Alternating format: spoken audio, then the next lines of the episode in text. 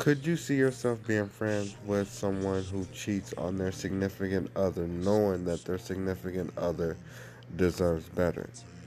From a man's point of view, I couldn't see myself continuing carrying on a friendship with that man uh, because I live by two codes. We have the moral code and we have the guy code.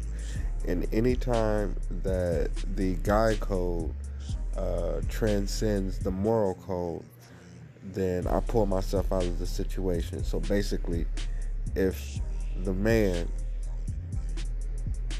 is cheating on his woman and you know that she's a good woman, he knows that she's a good woman, but he just wants something extra, then I would cut ties with that man. Now, I wouldn't snitch because I don't snitch. I don't believe in telling, uh, tattletelling on things like that. But I choose to remove myself from that situation because I don't want none of his karmatic debt to be passed on to me because I know about it. Uh, me knowing about it is the same thing as just allowing it.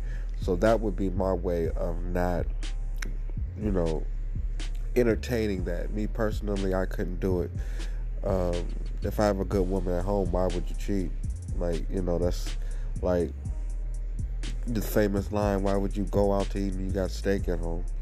You know what I'm saying? All you have to do is prepare it and prepare it the way you like to where you want it to taste good and you're all good instead of actually having somebody go out to do it for you. I like I don't get it.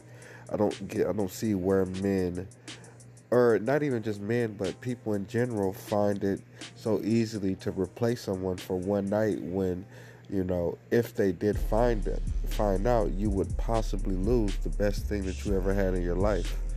So it really doesn't you know make sense to me but you know to each his own. Like i said you know i'm a moral guy. I base my things off moral standards.